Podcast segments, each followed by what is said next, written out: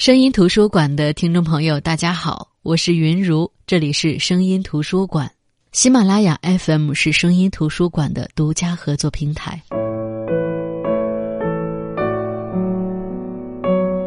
过年走亲访友的时候，发现有几个亲戚通过自己的奋斗换了新房子，大家就打趣说要去家里看看。新房子最大的特点就是干净。这干净当中，当然也包括房屋主人对于新家的爱护和倾注的希望。他们热情的介绍房子的价格、房间分配以及布置。我跟在后面凑热闹，却总能被一丝一丝甲醛的味道分心。新装修、新家具、新摆设，这甲醛总是需要挥发一下的。我问这房子装完多久了，他们说晾了两个月了，没啥味道了。年前搬过来了，因为关系亲近，我也特别担心的说，还是有味儿啊，甲醛对人的身体真的不好。既然搬进来了，再买个空气净化器吧，最后买个甲醛探测仪。还没等我说完，他们一摆手，笑嘻嘻的说：“哪儿那么麻烦？”说完，转身招待其他人去了。我张了张口。最终没说。想起当时我们的房子，二零一四年七月交房，十月装修完毕。胡先生买了两箱炭包，分散在各个柜子里，还坚持闭窗三天、开窗两天的原则，定期去新房换空气。饶是这样，在晾了四个月之后，我们拿着甲醛探测仪去探测各个房间的甲醛指数，书房和客厅超标依然非常严重。书房是因为定制了一面墙的书柜，全是实木，即便当时选的是最环保的材料，但依然不可靠。当时因为家具原因，我和胡先生没少吵架。胡先生的底线就是环保，但是环保的东西大多没设计感，这就触犯了我的要好看、储物空间大的原则。最终，客厅的茶几和电视柜选择了好看的。可是，却成了客厅甲醛最大的来源。后来又经过三伏天的闷热，逼出了更多甲醛，然后又晾了一年，我们才住了进去。说真的，这真的不是矫情，因为我们的周围就有因为装修得白血病的人，也因为三年前看过的那本书此生未完成。雾霾，甲醛。这些侵蚀我们身体健康的恶魔，在大环境上，我们真的没办法。你在等待国家层面的雾霾大战吗？还是说你在等待监管体系出现甲醛检测准入门槛？我觉得最可怕的不是等待的无望，而是我们中间的很多人从来不认为这是一个问题。就像当 PM 二点五超标的时候，出门戴个口罩，在长沙这样的城市都会被当怪物看来看去。真的感觉有点可悲，于是今天，我就把《此生未完成》这本书再次拿出来分享。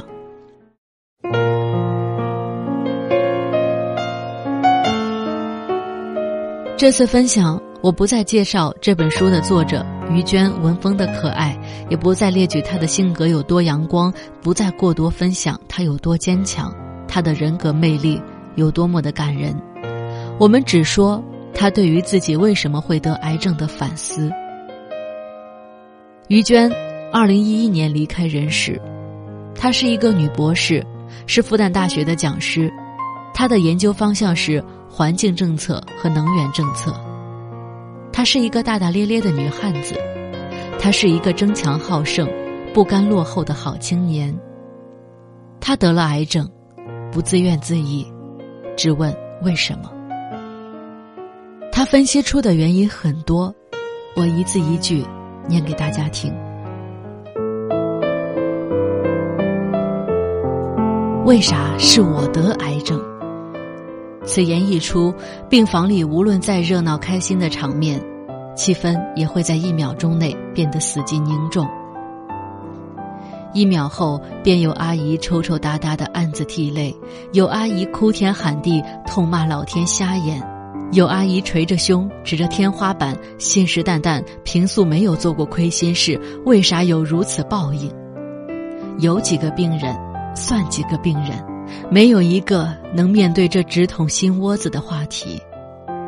除了我，我从来不去想这个问题。既然病患已然在身，恶毒诅咒也好，悔过自新也好，都不可能改变我得了癌症的事实，更不可能瞬间把我的乳腺癌像转会外币一样转到其他地方去。无能为力而又让我倍感伤怀的是，我索性不去想。时隔一年，几经生死，我可以坐在桌边打字，我觉得是我思考这个问题的时候了。客观科学不带任何感情色彩的去分析总结一下，为啥是我得癌症？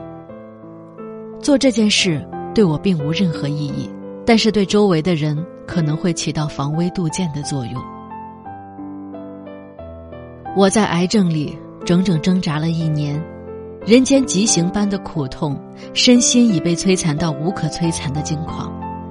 我不想看到这件事在任何一个人身上发生。但凡是人，我都要帮他们去避免，哪怕是我最为憎恨、讨厌的人。之所以去思考这个问题，并且尽量写下来，是因为无论从什么角度分析，我都不应该是患上癌症的那个人。痛定思痛，我开始反思自己究竟哪点做的不好。所以，上天给我开个如此大的玩笑，设个如此严峻的考验。一，饮食习惯，瞎吃八吃。我是个从来不会在餐桌上拒绝尝鲜的人，基于很多客观原因，比方老爹是厨子之类的优越条件，我吃过很多不该吃的东西。据不完全统计，有孔雀、海鸥、鲸鱼、河豚、梅花鹿。羚羊、熊、麋鹿、驯鹿、麂子、锦雉、野猪、五步蛇，诸如此类，不胜枚举。除了鲸鱼是在日本的时候在超市自己买的，其他都是顺水推舟式的被请客。然而，我却必须深刻反省，这些东西都不该吃。尤其在我看了《和谐拯救危机》之后，吃它们，剥夺他们的生命，让我觉得罪孽深重。破坏世间的和谐，暴虐的去吃生灵，伤害自然、毁灭生命这类的话就不说了。最最重要的是，说实话，这些所谓天物珍馐，味道确实非常一般。比如海鸥肉，经过高压锅四个小时的煮炖，仍然硬得像石头，咬上去就像啃森林里的千年老藤，肉纤维好粗、好干、好硬。好不容易啃下去一口，塞在牙缝里，搞了两天才搞出来。我们要相信我们聪明的祖先，几千年的智慧沉淀，他们筛选了那么长那么长的时间，远远长过我们寿命时间的无数倍，才最终锁定了我们现在的食材，并在远古对他们进行豢养。如果孔雀比鸡好吃，那么现在鸡就是孔雀，孔雀就是鸡。暴饮暴食，我是个率性随意的人，做事讲究一剑在手，快意恩仇；吃东西讲究大碗喝酒，大口吃肉。我的食量闻名中外，在欧洲的时候，导师动不动就请我去吃饭。原因是老太太没有胃口，看我吃饭吃的风卷残云，很是过瘾。有我陪餐讲笑话，她就有食欲。在复旦读书时。导师有六个一起做课题的研究生，我是唯一的女生。但是聚餐的时候，五个男生没有比我吃的多的。年轻的傻事就不说了，即便工作以后，依然忍着腰痛去参加院里组织的阳澄湖之旅，一天吃掉七个螃蟹。嗜荤如命，得病之前，每逢吃饭若是桌上无荤，我会兴味索然。那顿饭即便吃了很多，也感觉像没吃饭一样。我妈认为这种饮食嗜好，或者说是饮食习惯，或者说遗传，都是怪我爹。我爹三十出头的年纪就是国家特一级厨师，二十世纪九十年代的时候，职称比现在难混，所以他在当地烹饪界有点名头。我初中时候，当地几乎三分之一的厨子是他的徒子徒孙，而认识他的人都知道我是他的掌上明珠，可想而知，只要我去饭店，就会被叫我师妹师妹的厨子带到厨房，可着劲儿的塞。那时候没有健康一说，而且北方小城物质匮乏，荤食稀缺，我吃的都是荤菜。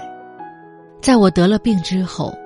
丈夫一个星期不到，考研突击一样看完了很多不知道哪里搞来的健康食疗书，比如坎贝尔的《中国健康调查报告》《治愈癌症救命疗法》等等，引经据典，开始相信牛奶中的酪蛋白有极强的促癌效果，以动物性食物为主的膳食会导致慢性疾病的发生，比如肥胖、冠心病、肿瘤、骨质疏松；以植物性食物为主的膳食最利于健康。也能够有效的预防和控制慢性疾病，即多吃粮食、蔬菜和水果，少吃鸡、鸭、鱼、肉、蛋、奶等。可怜躺在床上只能张嘴接受喂食的我，开始化疗那天，就从老虎变成兔子了。第二，睡眠习惯。现在这个社会上，太多年轻人莫名其妙得了癌症。或者莫名其妙过劳死，而原因往往是专家或者周围人分析总结出来的。当事人得了这种病，苟活世间的时间很短，没有心思，也没有能力去行文告诫世间男女。过劳死的更不可能跳起来说明原因，再躺回棺材去。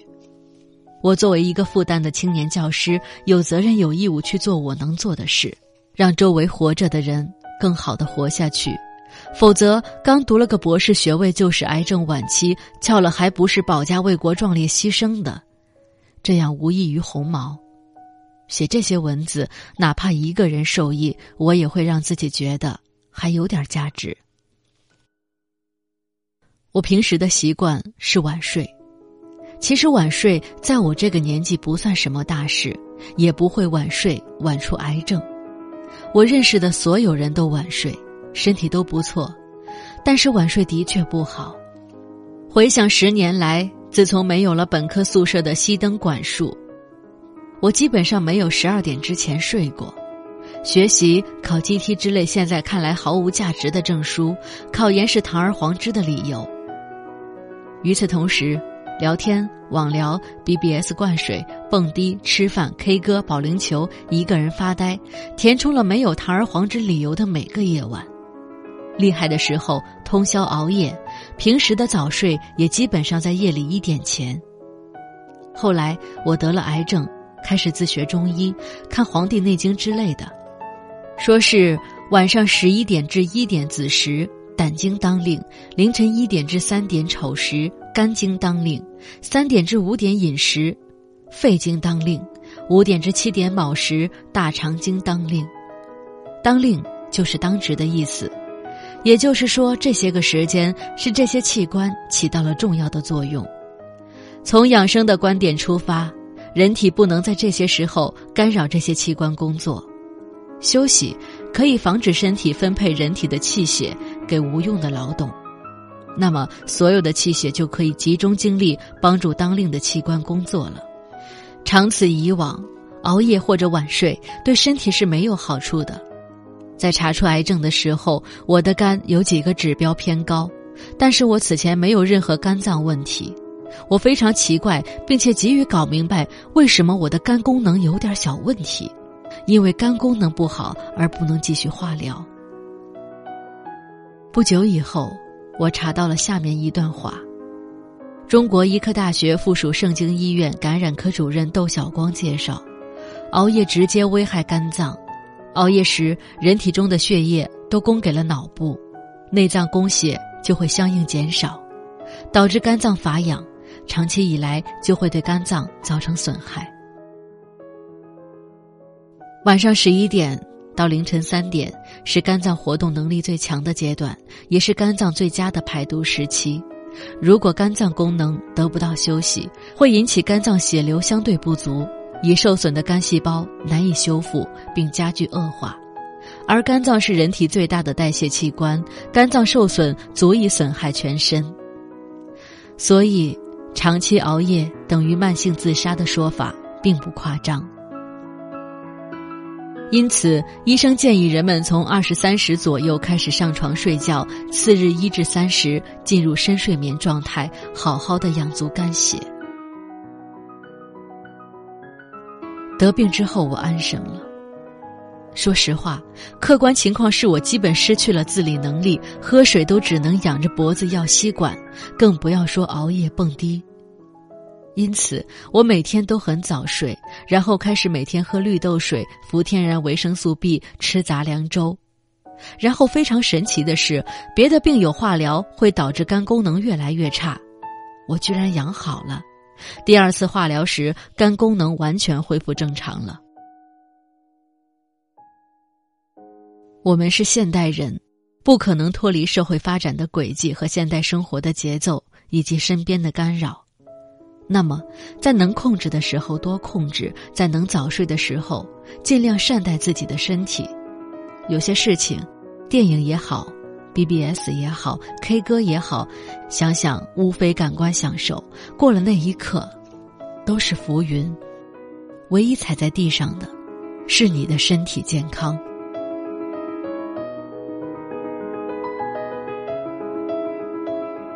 第三，突击作业。说来不知道是该骄傲还是惭愧。站在脆弱的人生边缘，回首滚滚烽烟的前半生，我发觉自己居然花了二十多年读书。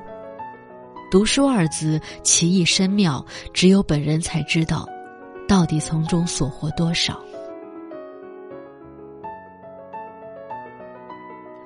也许只有我自己知道。我是顶着读书的名头，大把挥霍自己的青春与生命，因为相当长一段时间里，我是著名的不折不扣的二 W 女。所谓二 W，是指只有在考试前两周才会认真学习的人。各类大考、小考、各类从业考试、各类资格考试，可能我的准备时间都不会长于两个星期。不要认为我是聪明的孩子，更不要以为我是在炫耀自己的聪明。我只是在真实描述自己一种曾真实存在的人生。我是自控力不强的人，是争强好胜自控力不强的人，是争强好胜绝不认输自控力不强的人。即便在开学伊始，我就清楚明确的知道自己应该好好读书，否则可能哪门考试就挂了。但是我仍然不能把自己钉死在书桌上。年轻的日子就是这点儿好，从来不愁日子过得慢，不知道忙什么，就好似一下子醒来，发现已经九点要上班迟到了一样。每当我想起来好好学习的时候，差不多离考试也就两个星期了。我从前的口头禅是：不到最后是激发不出我的学习热情的。然后我开始突击作业。为的是求一个连聪明人都要日日努力才能期盼到的好结果、好成绩。每当我埋头苦学的时候，我会下死手的折腾自己，从来不考虑身体健康之类的词。我只是把自己当牲口一样，快马加鞭，马不停蹄，日夜兼程，废寝忘食，呕心沥血，苦不堪言。最高纪录一天看了二十一个小时的书，看了两天半去考试。这还不算，我会时不时找点事儿给自己。人家考个期货资格，我想考；人家考个 CFA，我想考；人家考个绿考，我想考。想考是好事，但是每次想了以后就忘记了。买了书报了名，除非别人提醒，我会全然忘记自己曾有这个追求的念头。等到考试还有一两个星期，我才幡然醒悟。又吝啬那些报名费、考试费、书本费，于是只能硬着头皮去拼命。每次拼命，每次脱层皮。丈夫每次看我瘦了，就说：“你又去考了什么没用的证书？”然而，我不是黄老邪的老婆冯恒，即便我是冯恒，有过目不忘的本事，到头来冯恒强记一本书，也都呕心沥血，累死了。何况天资本来就不聪明的我，我不知道自己强记了多少本书。当然，开始那些书都比《九阴真经》要简单，然而长此以往，级别越读越高，那些书对我来说就变得像《九阴真经》一样难懂。于是，我每轮考试前的两星期强记下来都很伤，伤到必定要埋头大睡两三天才能缓过气力。本科考试的时候是靠体能，然而到后来考试是拼心血、拼精力。得病后，丈夫和我反思之前的种种错误，认为我从来做事不细水长流，而惯常的如男人一样大力抡大斧的高强度突击作业，这是伤害我身体免疫功能的首犯。他的比喻是：一辆平时就跌跌撞撞、一直不维修的破车，一踩油门就彻天彻夜的疯跑开半个月。一年搞个四五次，就是钢筋铁打的汽车，开个二十几年。也都报废了。第四，环境问题。打下这几个字，犹如儿子土豆背过的那句诗：“拔剑四顾心茫然。”这个问题实在太大了，大到我不知道如何去分析，哪怕具体到我自身。然而。若是我不去思考和分析，怕是有很多人都很难分析。我毕竟是在挪威学环境经济学的科班出身，这件事在丈夫身上更是极具讽刺。他的科研方向是环境治理和环保材料的研发。我是个大而化之的生活粗人，从来没有抱怨过周围的环境多么糟糕。二零零一年去日本北海道附近待了段时间，是佩服那里环境不错，但是却也没有真的嫌弃上海有多糟糕。二零零四年的时候，听到新闻说一个日本人抱怨下了飞机觉得喉咙痛，很是嗤之以鼻，心里暗暗说：“我们这里环境那么糟糕，你还来干啥？不如折身原班回去。”我自己真正体会到空气污染，是二零零七年。从挪威回国，在北京下飞机的那一瞬间，突然觉得眼睛很酸，喉咙发堵。那个日本人的话言犹在耳。也许日本人不是故意羞辱我们日新月异的上海，我们一直生活在这样的环境里，当然不敏感。但若是跑去一个环境清新的地方住上若干年，便深有反向体会。同期回国的有若干好友，我们在电话里七嘴八舌交流，我们似乎真的不适应中国国情了。喉咙干，空气呛，超市吵，街上横冲直撞，到处是车。这不是矫情，这是事实，这也不是牢骚，这是发自内心的感受。回国半年，我和芳芳。阿蒙等无一例外的病倒，不是感冒就是发热，或者有个啥啥啥小手术。丈夫嘲笑我们，是挪威那个地儿太干净了，像个无菌实验室，一帮中国小耗子关到里面几年，再放回原有的环境，身体里的免疫系统和抗体都不能抵御实验室以外的病菌侵入。是的，我不多的回国朋友里面，除了我，梅森得了胸腺癌。甘霖得了血液方面的病，也许这只是牢骚。除非国民觉醒，否则我们无力改变这个事实、这个环境、这个国情。网络上查一下，就会有触目惊心的数据。现在公布的数据说，每十万人中有一百八十个癌症病人。这其中，上海癌症发病率一九八零年比一九六三年增加了一倍，超过北京、天津的百分之二十五，成为全国城市第一位。而上海市疾病预防控制中心癌症监测数据显示，上海市区女性的癌症发病率比二十年前上升近一倍，每一百名上海女性当中就有一人是癌症患者，也远高于我国其他城市。也许，我看这段文字的感受和大家不同，因为我更加知道每个代表病人的数据背后，都是一个个即将离开人世的生命，和撕心裂肺不再完整的家。我并不是说，大上海的污染让我得了癌症，而是自我感觉这可能是我诸多癌症成因的一个因素。我不该毫无过渡时间的从一个无菌实验室出来就玩命的赶论文，在一个周边空气污染、水污染和食品安全危机的大环境里赶论文。话说十年前，我有一年的非校园空档，这一年里我工作、考研和去日本。除却日本之旅，我都住在浦东一间亲戚的新房里。新房新装修新家具，开始新房有点味道，我颇有环保意识的避开了两个月，回了山东。等从山东回来，嗅着房间味道散去，我也就心安理得的住了进去。二零零七年，房子处理，丈夫怜惜那一些基本没怎么用过的家具，当宝贝似的。从浦东拉到了他的研发中心用，哪里想到，二零零九年他开始研究除甲醛的纳米活性炭。有次偶尔做实验，打开了甲醛测试仪，甲醛测试仪开始变得不正常。一般来说，甲醛指标高于零点零八已经对身体有危险，而屏幕上的指数是零点八七。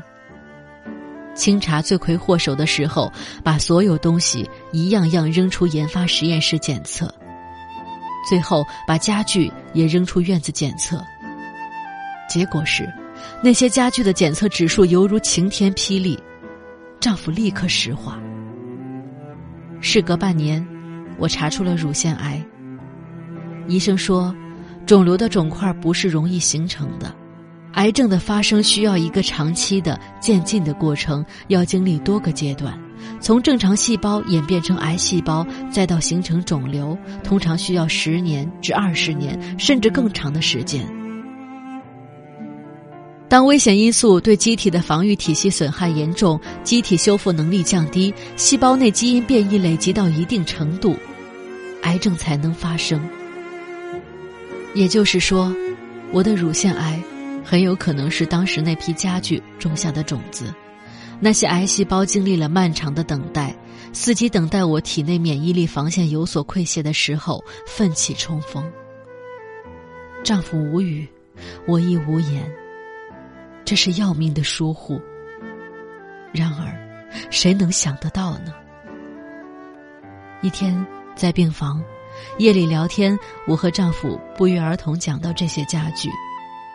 我感慨防不胜防的同时，开了个玩笑，说不定你那个国家专利日后卖得很火，记者会专门报道说，家具残害爱妻毙命，交大教授毕生创发明复仇之类的。哪里想到丈夫歇斯底里，压着喉咙叫：“我宁可他妈的一辈子碌碌无为，也不想见到这种话从任何人嘴里说出来。”我突然意识到。我这句话对他的内心来说不是玩笑，而是天大的讽刺。一个中年埋头在实验室发明除甲醛新材料的人，从来没有意识到自己的爱人却经年累月浸泡在甲醛超标的环境里，最终得了绝症。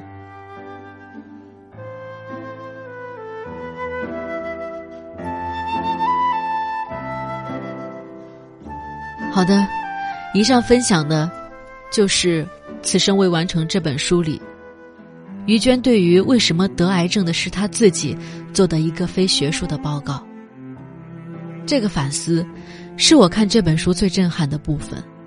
看前面他分享的病友的故事，笑得乐不可支；看到这个反思，突然的，你会陷入沉思。于娟的思考不能说不令人动容。对于现代的年轻人，喜欢熬夜、暴饮暴食等等，根本不算是个事情。但是于娟用自己的体验，甚至生命在告诉我们，这是在慢性自杀。而对我们来说，我觉得最可怕的就是观念和意识。于娟和她的老公都是环境方面的专家，他们难道不知道甲醛的危害吗？可是，也正是因为意识上的疏忽，才让这个恶魔有机会侵入人体。再回到节目开头，我想，家对于每一个人来说都是一个温暖的存在，拥有一个窗明几净的新家，也是现在很多人拼搏奋斗的动力。好不容易买了房，很多人都迫不及待的住进去。这个心情，我觉得我们每个人都能理解，但还是希望大家听听于娟的故事，听听她的反思。在买新房之前，我们都坚持了那么久，再坚持一段时间，让新房更健康、更环保，不是更好吗？